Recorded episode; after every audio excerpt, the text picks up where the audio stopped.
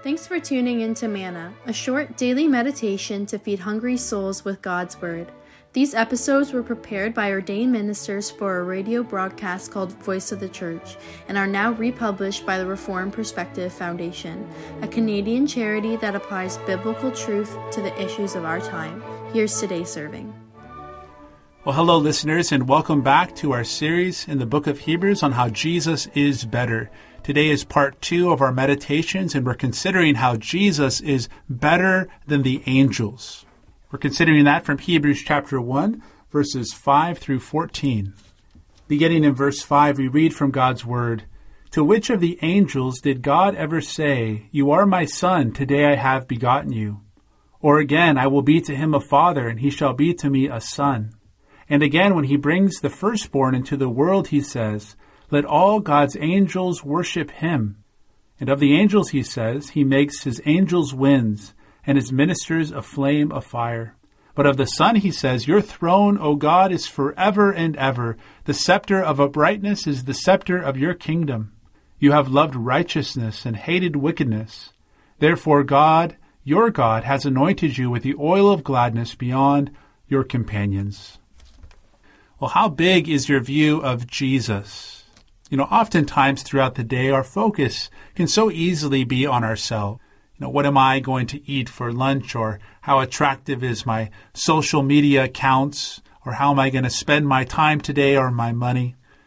The great reformer Martin Luther once said, the essence of sin is being curved in on ourselves.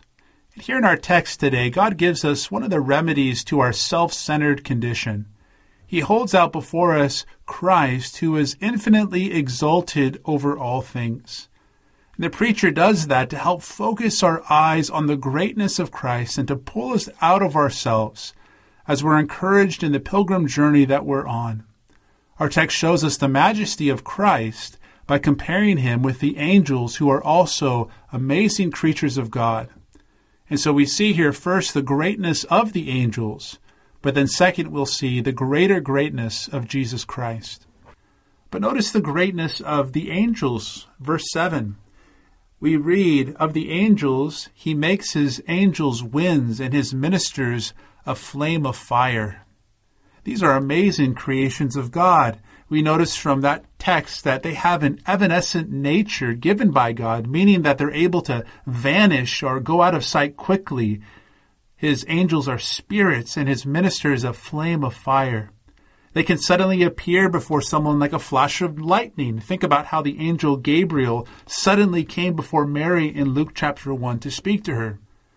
But we're told here as well in the same verse, they're also ministers or servants.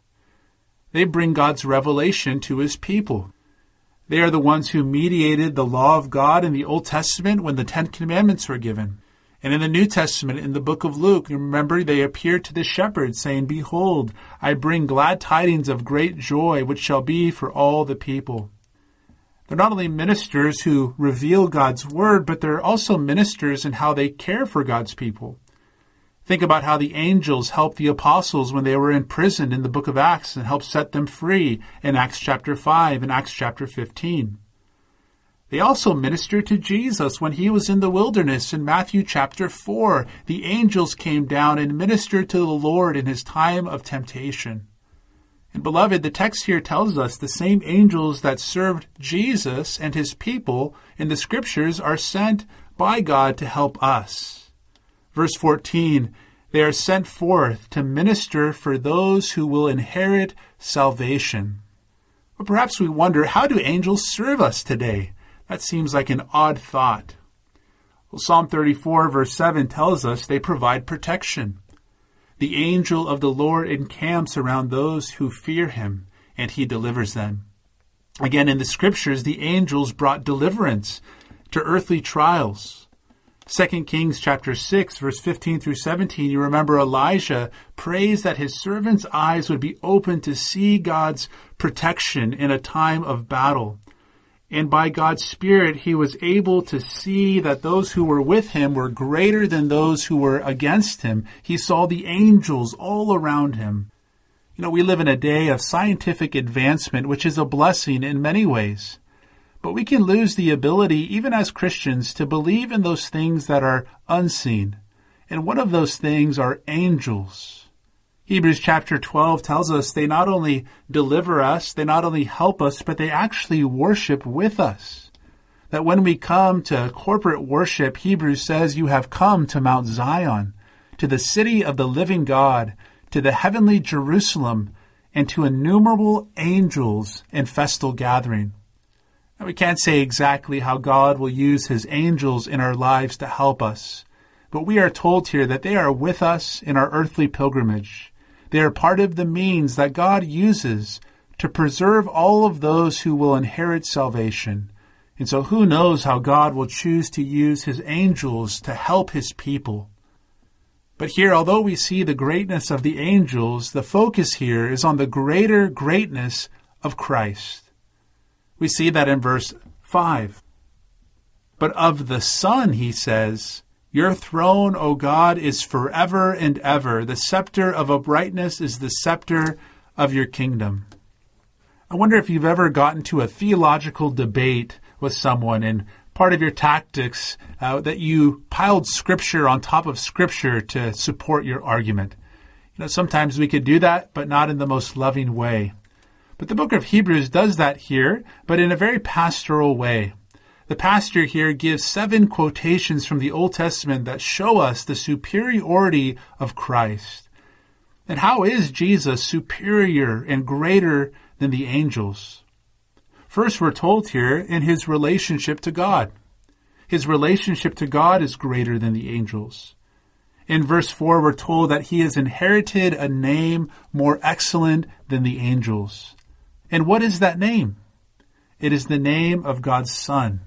But how did Jesus inherit that name? Perhaps we ask the question, he has eternally been the Son, co-eternal with the Father, so how would he inherit that name? But this verse is speaking about the Son receiving his name in a different way. The word tells us here, You are my Son. Today I have begotten you. And this is a quote from Psalm 2. This psalm looked forward to the Messiah who would come and rule in a royal position as king. The language of being begotten is not speaking of Christ's origin, but of his resurrection from the dead and ascension into heaven. Consider Acts 13, verse 33. When Paul preached at Antioch, he said these words We declare to you glad tidings that promises were made to the fathers, God has fulfilled for us and their children, in that he has raised up Jesus. And it is also written in the second psalm, You are my son, today I have begotten you You know, after Jesus lived and died as God's obedient son, the Father rewarded him and bestowed on him the name that was above all names. He raised his son from the dead and declared to the world that this is indeed his royal messianic son. Jesus was always the Son of God, eternal with the Father, but because of his obedience, he now rules as God's Son enthroned over all creation. And the amazing reality is that when we come to trust in Christ, we bear His name and take on a new identity as royal sons and royal daughters with Jesus. So Jesus' relationship to God is greater than the angels, but second, his position is greater than the angels. Verse 6. We're told that he is the firstborn. This word firstborn highlights his exalted position as the special Son of God. In Hebrew culture, the firstborn son was in a position of favor in the house. He received a double portion of the inheritance and other privileges as the firstborn. Well, as the firstborn son, Jesus is worshiped by the angels. And this also shows us his greatness. He receives worship not only from people on earth, but from the angels in heaven. Remember, at his birth in the Gospel of Luke, we're told that the angels said, Glory to God in the highest. They worshiped Jesus when he was exalted into heaven in Revelation 5, saying, Worthy is the Lamb that was slain. The angels are incredible and majestic creatures of God. They are so glorious that humans can be tempted to worship them. Think of the Apostle John in Revelation 19 who fell down before an angel and worshiped, but the angel lifted him up and said, Don't do that. Worship God alone. Worship is for God alone. And so why are the angels worshiping Christ? Why do we worship Christ as Christians? The angels worship Jesus and we do as well because he is Almighty God. And that's the third way that he is greater than the angels, not only in his relationship, not only in his position, but also in his being. We're told here in verse 8, Your throne, O God, is forever. The angels are amazing creations of God, but Jesus is God's divine Son, who is indeed the Lord.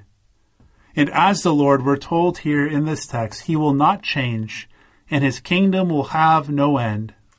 We read in verse 11 and 12 about the world, they will perish, but you will remain. They will all wear out like a garment, like a robe you will roll them up, like a garment they will be changed, but you are the same and your years will have no end. These verses look forward to the final day when this world is shaken, along with all of the other kingdoms of this earth. All of the nations on this earth will perish, but we're told here Christ's kingdom will remain. God will roll up this world like a garment and fold it up and put it away. You know, even now, the world around us is changing, and we see ourselves changing. We get old, and one day we're going to die. But if we belong to Jesus, although we may die, we too will remain forever with him. The preacher to the Hebrews gives us this big view of Jesus that we might cling to him. He is the all powerful King who guards his people in their journey. And although we can't see him now with the physical eye, we can know from God's word that he is indeed the Lord. Right now, he is on the throne on the right hand of his Father, being worshiped by the angels of heaven. And the question for us is, will we acknowledge and confess him as our Lord? And will we bow down and worship King Jesus along with the angels of heaven? May he indeed reign supreme in our hearts today as you trust in him. Thanks for listening to part two in our four part series in the book of Hebrews on Jesus is better. I look forward to meditating on part three as we consider how Jesus is the better rest that we need. Have a great day.